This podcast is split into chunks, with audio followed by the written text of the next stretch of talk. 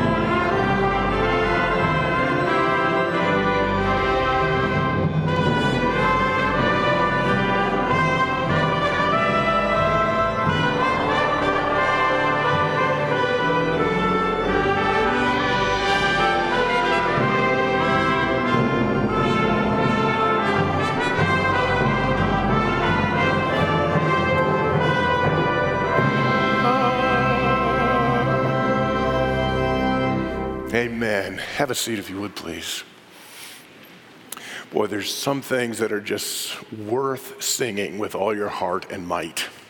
And the good news of the risen Christ is that that's what we celebrate this day the seminal, pivotal, fulcrum event of all of history. Uh, it's my joy to welcome you. I'm thankful that we're able to gather here on site um, and worship the Lord. I'm thankful too for those who worship online that you let us from here across the internet join you. And I just began to think of some of those people Helene, Jim, Bill at Mary Free Bed, Glenn, Herb and Jane, Marion, Jake, Rachel, and Ellie. We get to be part of their worship uh, where they are and in the midst of their need. Uh, so here we are. This morning, after the service, I encourage you to linger, say hello to some folks. We'll have refreshments and a fellowship time. I'm not going to do my usual follow up class where we interact with questions. It's been a week, and I'm going to start unwinding. the Lord is good. Um, Thursday, we have a slide for this. We'll have a gathering for prayer with uh, M- Movement Western Michigan. Uh, information on that has gone out. It's, you know, Corey Plockmeyer, who preaches here from time to time. This is Corey's ministry that brings together churches and folks, and we'll be praying. Uh, the other thing I want to highlight is that if you're with us for a first time, it would be very helpful if you could text uh, the word connect to this number. You'll get a reply that gives you a link, and you can fill out a form that lets us add your email address. And then each week on Thursday nights, typically, it was Wednesday this week, but typically you'll get an informational e- email with links and connections for things that are going on. I would be remiss if I did not take a moment and just say, thank you um, it's been a week. We had uh, Monday, we started recording our Fear and Trembling podcast, uh, a family memorial service, a special Maundy Thursday service, our Good Friday prayer vigil for Ukraine, and here we are. I want you to know, though, that I stand before you as just one sliver of a much bigger team. That's how all these things go on. It's not so much about me as it is about what God is doing in the body. Our preaching team is Darwin and JB and Aaron and I get together. Our facilities team, this was a pretty productive month for them, I would say, this week. Um, Gary and uh, Norland, as they helped keep things available for each next activity. Admin with Christine and Kendra. Uh, care helping me keep up as I was busy. I'm thankful to Dee. And every time we would change something, Jane was right there with music. So it's amazing how it all just comes together. And I'm very, very thankful for that, that I get to work with uh, God's people in what He's doing. There's more volunteers than I can name. But I do want to say thanks so much. We're singing historic hymns today, as we typically do, because it c- connects us to the faith and to the church that's bigger than just us in this moment. Another way we do that is to touch the truths of our faith as they were recorded and expressed in the Heidelberg Catechism. So I've got two questions today with two answers from the Heidelberg Catechism related to the resurrection. Let us uh, meditate even as we confess these as our faith. How does Christ's resurrection benefit us? First, by his resurrection, he has overcome death, so that he might make us share in the righteousness he obtained for us by his death. Second, by his power, we too are already raised up to a new life. Third, Christ's resurrection is a sure pledge to us of our blessed resurrection. Next question How does the resurrection of the body comfort you?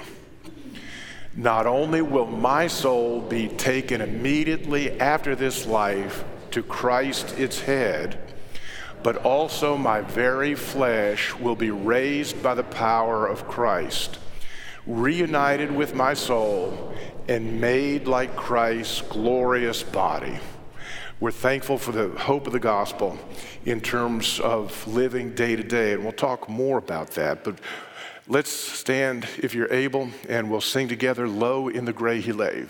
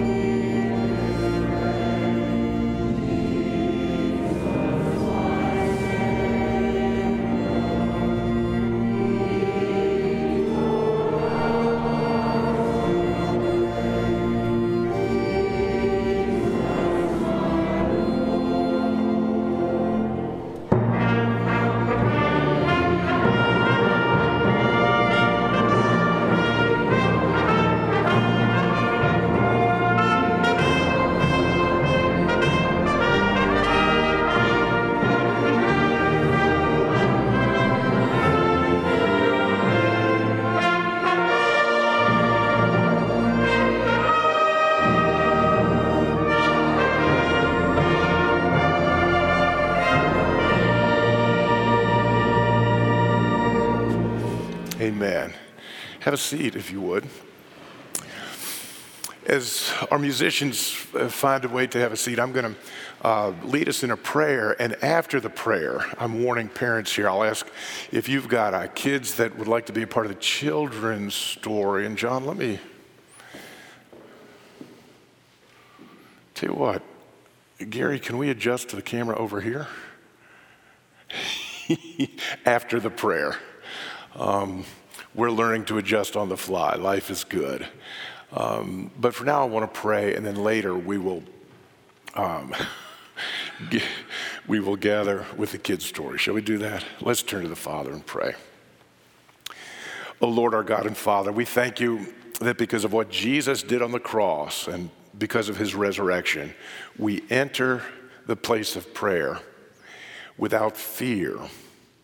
Because by your grace, you have invited us to become your deeply loved, fully adopted children. So this day we give you thanks and praise. We bring to you our hearts in prayer, first of all for Heart Awake Ministries. Thank you for the ministry that goes on under this particular uh, organizational umbrella. Neighbors Plus, missionaries, uh, each of our worshiping communities. We pray for Watershed and for Pastor Aaron, and particularly as they uh, have a new worship leader, Drew Timmer. Bless that ministry through them as you continue to anoint. We pray for Pastor JB at Fusion and the worship that will go on there. And later on today, we pray for Pastor Florencio and Mission that'll worship you in Spanish right here in this place. Thank you that you've called us to be a part of celebration. And so we give you our lives and we pray for one another. I'm going to ask you, I'll give you a moment to pray for those who are sick or recovering, just in the silent sanctuary of your heart. Lift names of people and circumstances more than I could know or enumerate.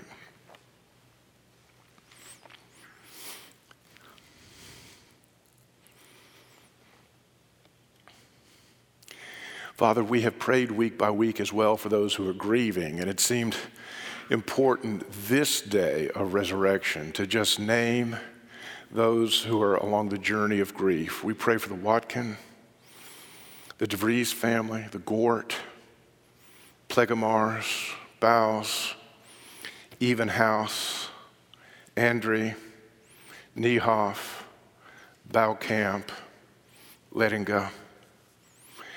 Father, in this broken world, we yet face the last enemy of death. We grieve, and yet not as those without a hope. And so this day, we pray the hope of the resurrection would shine powerfully on each of these families as they extend and touch many lives.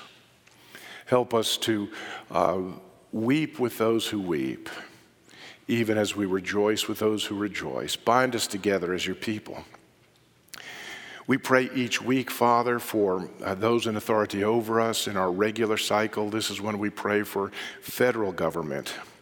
So we pray for President Biden and Vice President Harris, for our Michigan senators, Debbie Stabenow and Greek, uh, Gary Peters, representatives from this area, Bill Huizenga, Peter Meijer, Fred Upton, and for the Supreme Court as they uh, render decisions. We pray, Father, that you would establish the grace of rule of law.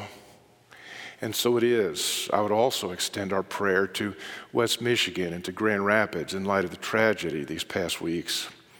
The term I've been praying personally has been justice for all under equal rule of law. We pray uh, for a peace with justice that you would comfort where there's loss, and that you would establish the rule of law for all your people in your land. Father, we pray for our missionaries and we pray for the world. We pray for those who go out near and far to share your gospel, often with uh, ministries in education or medicine or church planting or business, translation community development, agriculture, as they share life incarnationally with a, a nation, with a people group, and in the bridges of those relationships, share the good news of Jesus. We pray for the persecuted church as we prayed for Pastor Wang Yi in prison in China. We pray for our Muslim neighbors and those Muslims all across the world in this, their month of Ramadan. May they, in their pursuit of Allah, meet Jesus and come to faith. Finally, we would pray for a shalom, that is peace and wholeness in Ukraine, a peace with justice. Enable and guard your people, turn back the attackers, and bring uh, light and life to the land. Father, we thank you for the grace of Jesus Christ. And as we respond to him in faith, continue to build in us the words of prayer that we might be a people of prayer. Hear our prayer together as we use the words Jesus taught us, saying, Our Father in heaven, hallowed be thy name. Thy kingdom come, thy will be done, on earth as it is in heaven. Give us this day our daily bread, and forgive us our debts as we forgive our debtors. And lead us not into temptation, but deliver us from evil. For thine is the kingdom, and the power, and the glory forever. Amen and amen. Before we turn to the scripture and then uh, the sermon, I wanted to have a moment with any kids, grade three and below. I hadn't thought about we filling that front pew up with musicians. Let me tell you what I'm going to try and do. Are we good to look at me here? Yeah, let's put the kids down here. Any kids, I will let you determine if you're a kid or not, any age. Um, why don't you come on down here and join me on the front row? Um, yeah, we'll, we'll sneak folk. Anybody going to join me? Oh, come on. Is that Luke and Michael? Y'all are my buds. Come on down. Because what I want to do is give you a close up look at a book. Yeah, just have a seat right here. Oh, wonderful. Here they come. There, everybody's looking for a first one. What brave people. You know, I even brushed my teeth this morning. They said, could have fooled me, Pastor. I'm so glad to see y'all. During COVID, we had to kind of uh, step back from some things, but I'm anxious to continue our ministry to uh, you folks in a particular way, and it's just great to see you and have you here. Um, I said earlier, and I'll say it again the first Easter morning, everybody woke up sad. That's because somebody that they really loved had died, was what they knew. And I was really struck this week that sometimes we hit really sad moments in life. And as much as we as parents would want to protect you, we can't always do that. So I want to instead prepare you. There are sad times and sad moments, and one of the most helpful books, I read this from time to time, it's called The Moon is Always Round. Some of you have seen this and heard it. It was just good for me to hear it again. So, what I'm going to do is open the book so you get a good look at it. And I'll go page by page, and we'll hear uh, Mr. Gibson, who wrote this. This is a real story about he and his son. Uh, he'll read it, and you'll hear something about his voice. He's not from Georgia. So let's follow the book. He's Round by Jonathan Gibson. You see that? Yep. When I look up on a sunny day, the sky is blue and bright, and jet planes paint white lines on its canvas. When I look up on a stormy day, the sky is grey and dull, and clouds pour rain and flash and boom with lightning and thunder. When I look up on a summer's evening, the sky is red and orange and purply pink, and the sun looks like it's falling from the sky on fire. When I look up on a clear night, the sky is dark, and the stars twinkle and sparkle like diamonds. But the moon isn't always round. Dad said the moon is always round, even when you can't see all of it.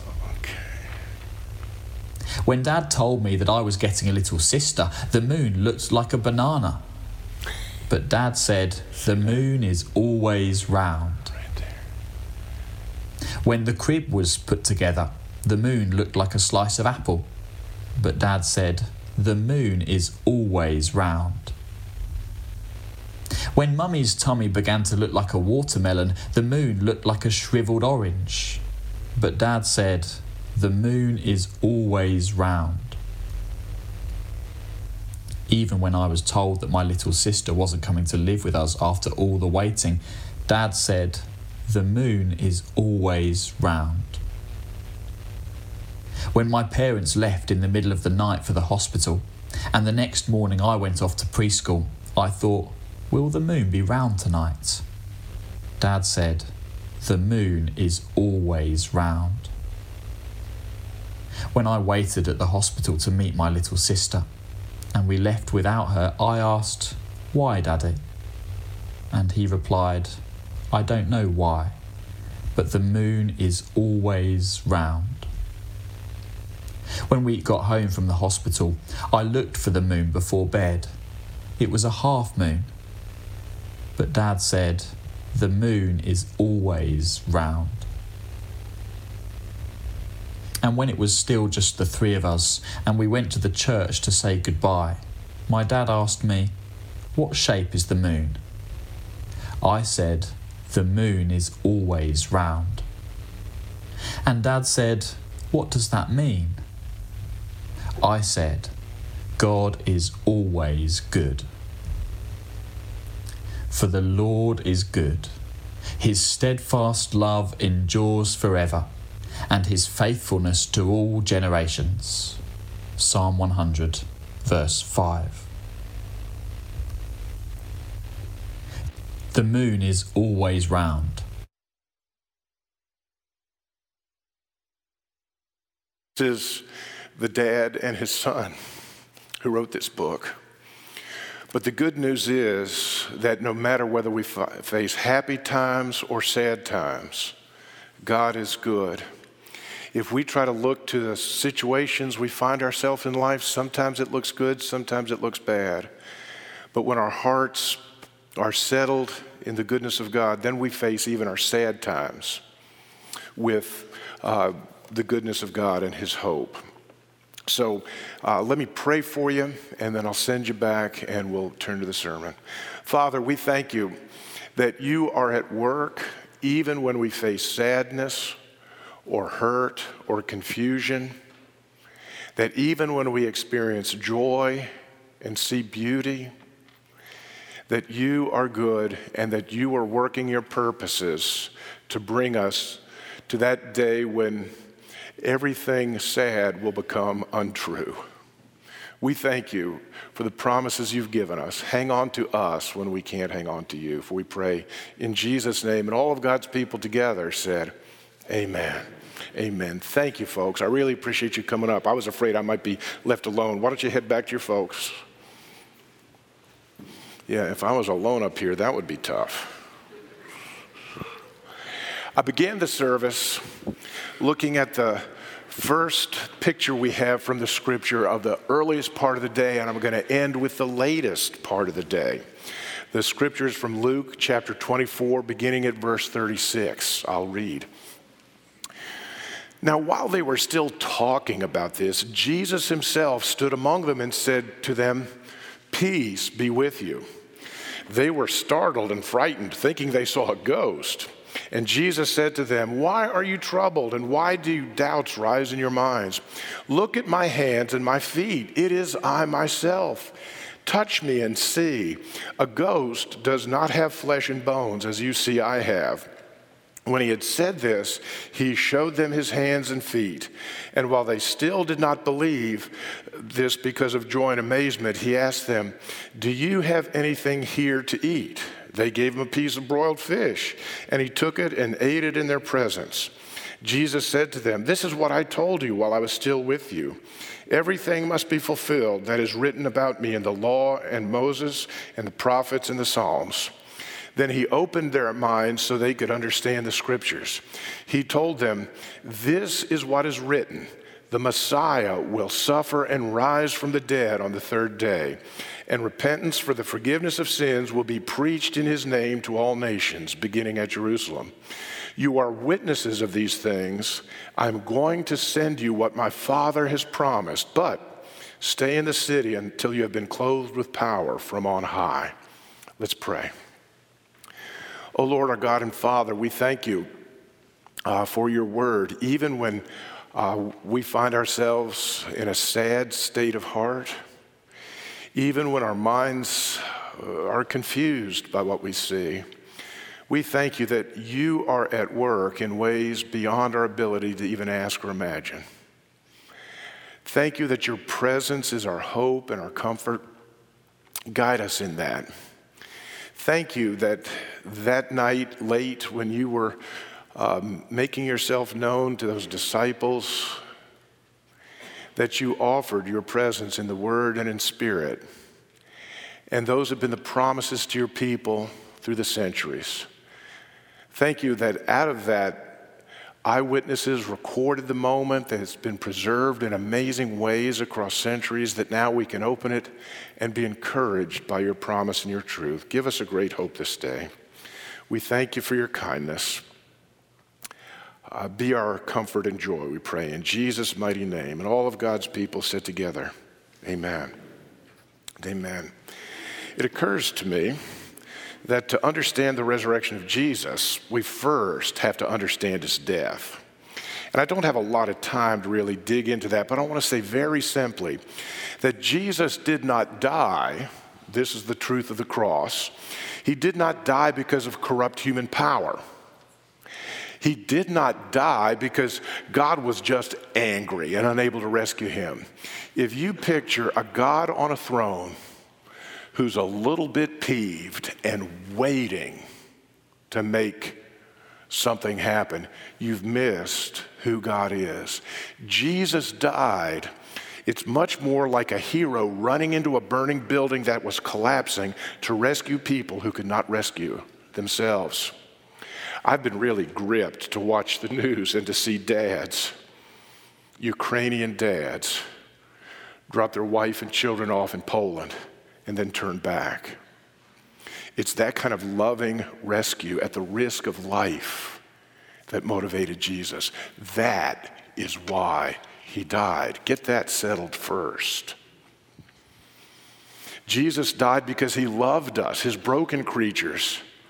And so, at risk of his life, at the sacrifice of his life, he would go and do what we never could do for ourselves. That's what's at stake if there is no death of Jesus on the cross on Good Friday. It's not God's anger that's the issue, it's God's love. It's the willingness of God the Son to offer his life for ours, motivated by love.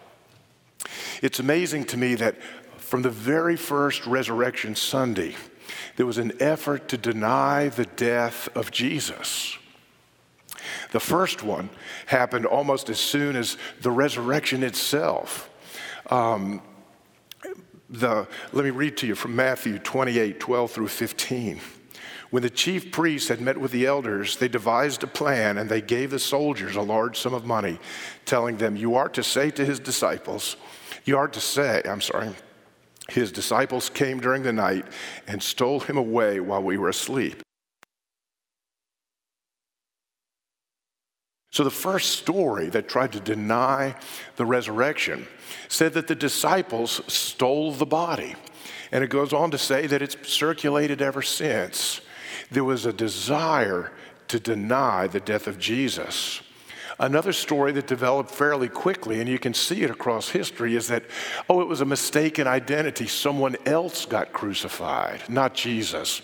So when they saw him alive, it was because someone else had been crucified. Are you aware that our Muslim neighbors are taught in the Quran that he did not die? I'll read to you from Surah 4, 157 in the Quran. They killed him not, nor crucified him, but so it was made to appear to them. So there's the teaching that Jesus was not crucified. See, Either he was or he wasn't. That's why this is a really important thing to consider. It's fascinating. It had taken a little different twist during my college days. The idea that the death of Jesus was not a historical event, and neither was the resurrection. It was a wonderful thing to believe, and that belief was motivating.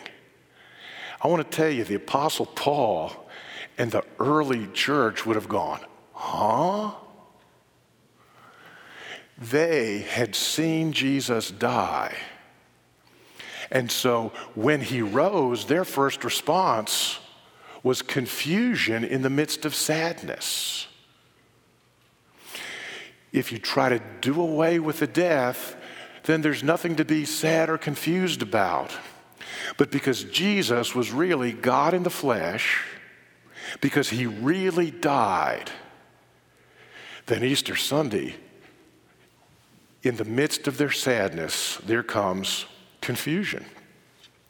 You see, if, if we let ourselves deny the death of Jesus, it makes the resurrection meaningless. That's what Paul writes in 1 Corinthians 15. That if Jesus didn't die and wasn't raised, then our faith is most to be pitied. But because Jesus was who he was, God in the flesh, because he died with a love that would enter the burning house to rescue those who could not rescue themselves. His resurrection means we too are rescued. In this, this way, if the day started in sadness, it ends in startled confusion. And I really want to uh, help us wrestle with that and see that a little today. It begins from the very beginning. Mary and the women at the tomb in the early morning, they come looking and he's not there. What?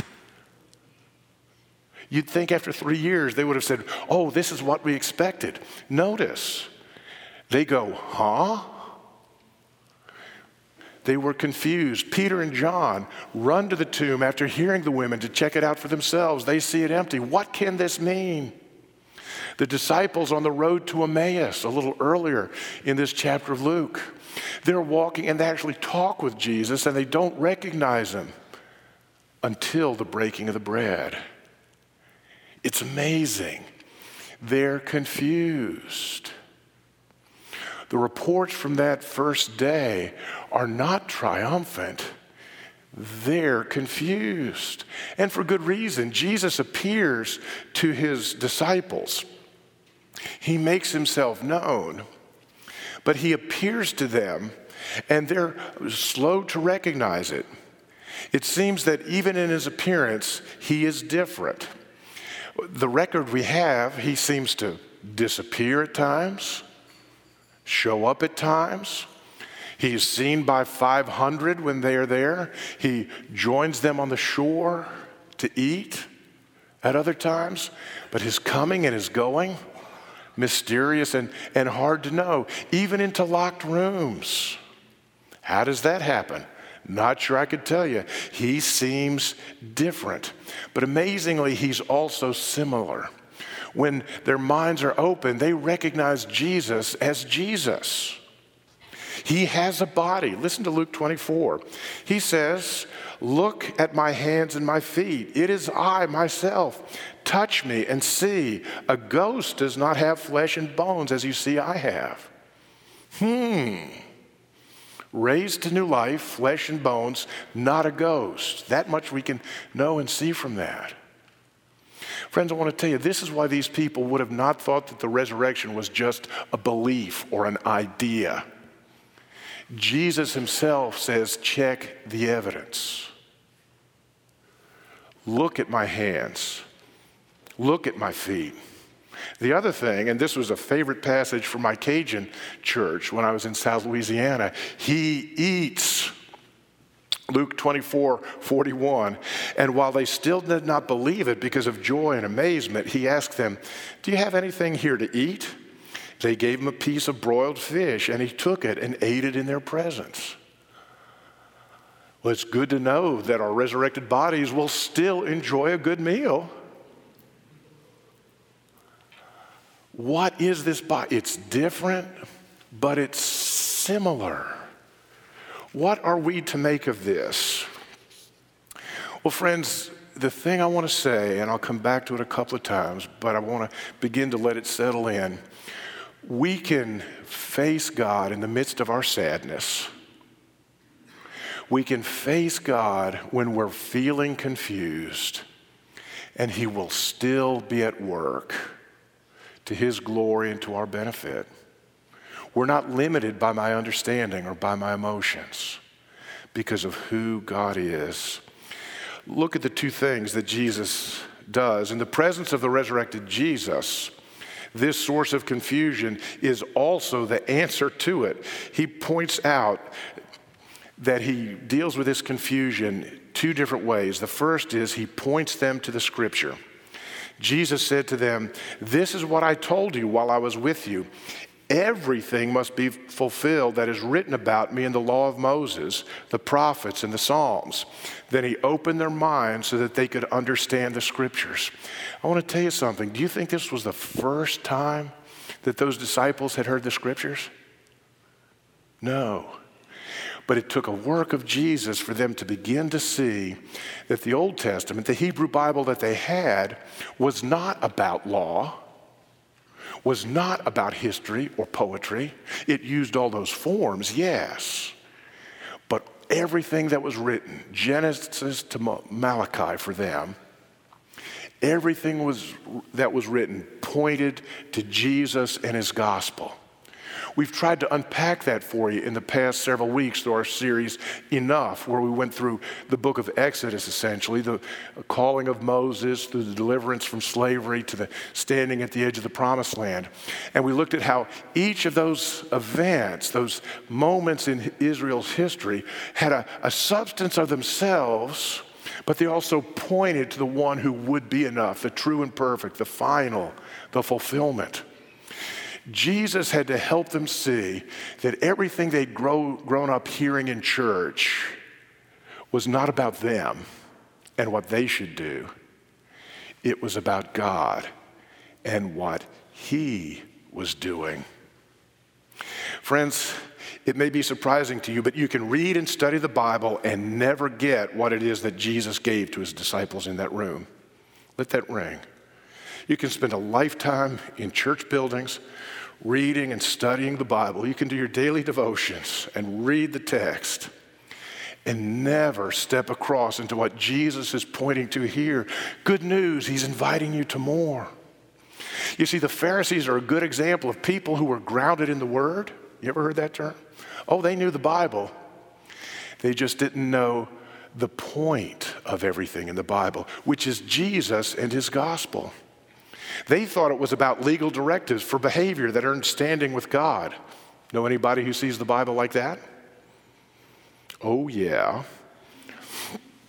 I often meet people who've spent their entire life in church. They've gathered stories and, and factoids. Oh, I heard a sermon that said this. I heard a point about that. And I want to suggest to you that if you have a nervous feeling that that's what describes your situation, good news. Jesus wants to invite you to a new and life giving encounter with the Bible. You can read the Bible all you want and still get God wrong unless you realize that it all points and finds its meaning to, in Jesus and his gospel. Here's a clue. This is how I began to see this going on in my own life. When you read the Bible, have you ever been drawn to an insight that leads you to repentance? Do you read the Bible and gather facts? Maybe inspiration to go act differently? Has the Bible ever brought you to a point of repentance? What would you say to me if I asked, as a friend and a pastor and somebody who prays for you, what was the last specific attitude related to a person? I'm trying to get at the heart that your scripture reading called you to repent of. If that question leaves you puzzled, good news Jesus wants to bring you to a deeper experience of His grace in the Bible. You can read the Bible all you want and still get the gospel wrong, but this is what we learn in this text today. You will never get the gospel right without reading the Bible. But there's a second answer that Jesus offers to them. He opens their mind to the scripture. He also makes a promise to them about power. I'm going to send you what my Father has promised. Just stay in the city until you've been clothed with dynamite, clothed with power from on high. Friends, Jesus here invites you and me to live beyond our own limits, beyond our own brokenness, beyond our own fears or insecurities, and to live in God's grace by way of the indwelling person of the Holy Spirit. The Spirit is the one who bears the fruit of the Spirit over time in our lives. That's the power that changes us Friends, he is risen. That's the good news. He helps us to see fresh ways in the scripture. He helps us to experience that indwelling power, even when He comes to us and finds us sad or confused. We need to see that Jesus and His gospel are what Moses, the prophets, and the Psalms I've pointed to. When that happens, legalism dies. When you think the Bible is about your behavior, legalism and moralism sneaks its way in. When you see it's about what God has done for you, your inability to rescue yourself, then grace begins to grow a different fruit. We need a power from beyond ourselves to actually deal with ourselves. Jesus answers that need by making it possible for God the Spirit to dwell within us and to bear His fruit through us. The key to new life and identity is not trying harder at whatever new thing we think we want or think we want to be. No, instead, it's growing more deeply rooted in the life of one who gave his life so I could be everything he created me to be. See, the journey of faith is about discovery, not self discovery and self actualization, but the discovery of God's great intent for my life the discovery of His fruit at work in me. In a moment, we'll come to the table for communion, a time when Jesus says, I will meet you there. The world will see simple things, bread and cup. But by the promise of my word and by the presence of my spirit, you'll meet and experience me.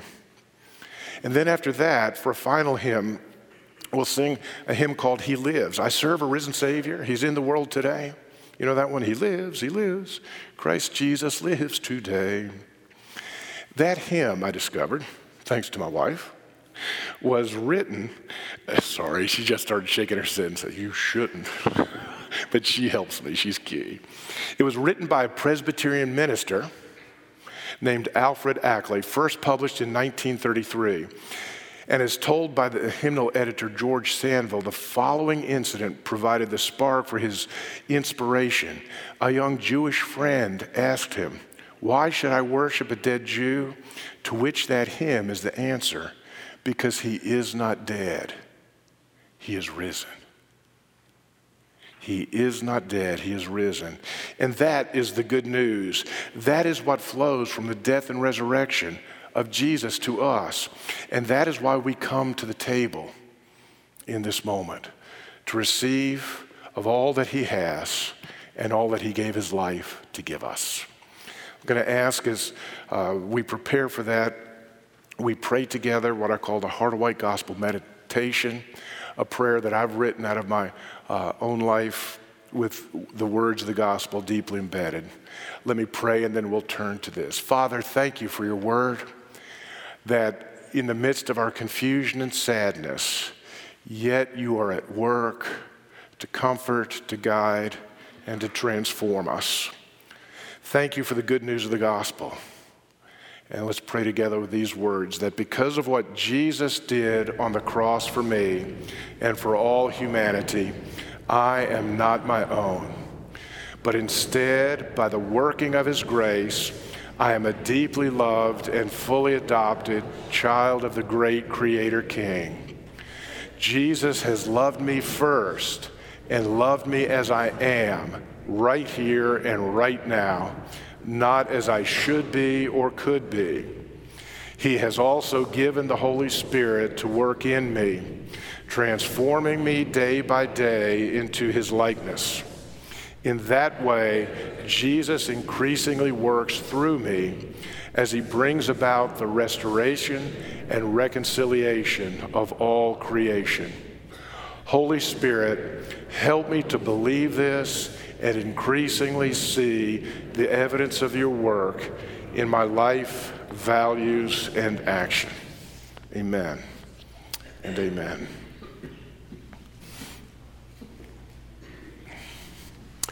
This is the table of the Lord.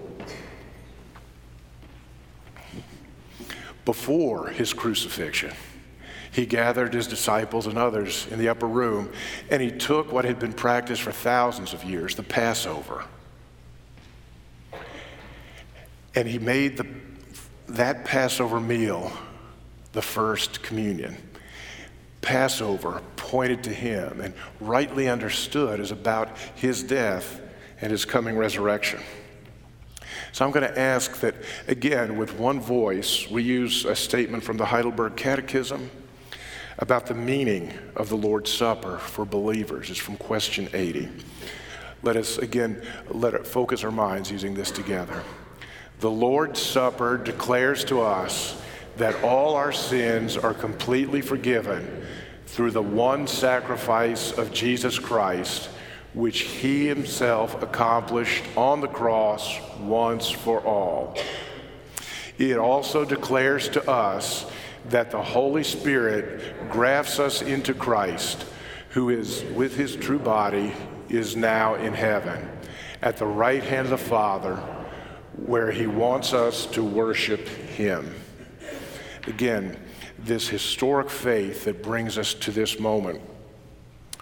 It was on the night in which he was betrayed, Paul writes in 1 Corinthians, that Jesus took the bread it would have been the bread of the Passover, just like they'd celebrated for generation upon generation. And when he had given thanks, he broke it and he said, This is my body, which is for you. Do this in remembrance of me. In the same way, after supper, Jesus took the cup, saying, This cup is a new covenant in my blood, which is shed for you. Whenever you drink it in remembrance of me, for whenever you eat this bread and drink this cup, you proclaim the Lord's death until he comes. Again, Jesus promises to meet his people here, and he extends an invitation. He says, Come to me, all you who are weary and burdened, and I will give you rest. As we come to the table, I want us to understand the invitation that Jesus gives to us he invites us on His terms. That's what it means to come in an appropriate way. That means we don't come trusting in our own righteousness. We don't come because we are, uh, have done particular things or not done particular things. If you've grown up in the CRC, perhaps you've heard the term fencing the table. Well, fencing the table is meant to make sure we all come through the door. And the door is Jesus himself. So the invitation is to come on his terms. And, and I invite you, regardless of where your church membership may be, I've even had people in this moment say, That Jesus I want to follow. Come and receive. Now, we also invite families to come and to navigate that as a family. Uh, the Passover meal was done as a family event. And the children were taught step by step. And so we'll let families navigate that. But we'll ask that you come, pace yourselves out of the pew, down the center, and then we'll have two folks on either side of me um, Glenn and Marga, and Joyce and Ron. One will have the bread and give you a piece of bread, the other will have the tray of cups, and you take one from there. If you prefer to use one of the single packets, you can pick that up there. Move uh, down and head out the back rows. So we'll come down the center, work around, and then down the back aisles. Have we got the steps to the dance on that? Let me pray. Father, we thank you that you love us and you've called us as one. Thank you that we come now to a feast we do not deserve. We ask that the world might see undeserving people receiving grace, receiving grace, and the world might hear as well the invitation to that same table of grace. For it's the grace that transforms us. Wash us free of any guilt for what we've done, from any shame, for what has resided deep in our hearts and set us free that your Holy Spirit might bear fruit in us to your glory. For your kindness at this table that we do not deserve, we give you thanks for your hope. Take this, which is very simple, this bread and this cup, and by the promise of your word and the presence of your Holy Spirit, meet us here as only you can. These things we pray in the marvelous and mighty name of Jesus our Savior. Amen. Amen. I'm going to ask those who are um, serving the elements, if you'd come forward.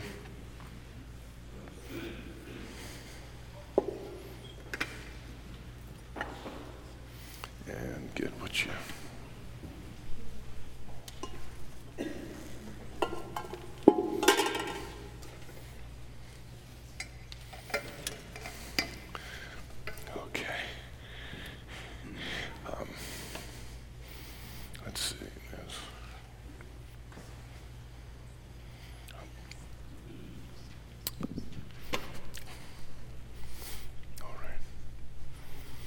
Come and receive, says the Lord Jesus Christ.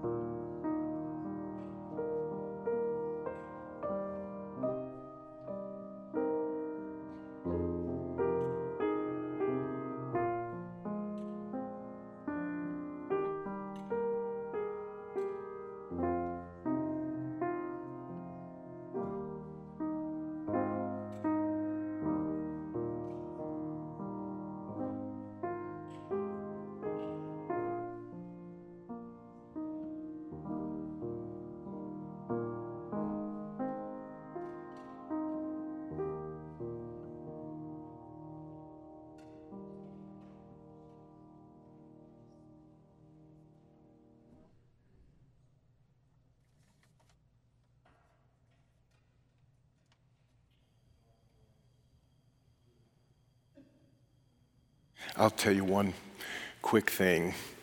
Communion took on a whole new perspective for me when I first sat through what you'd call a, a messianic Seder with Jewish people, culturally Jewish people who'd come to faith in Christ. They put on a Passover meal, but made that in light of Christ the Messiah.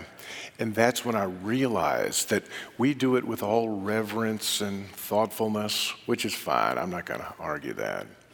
But for them, it was more like a Thanksgiving dinner with everybody gathered and telling stories and the kids running around. And so I don't mind a little bit of tumult sometimes.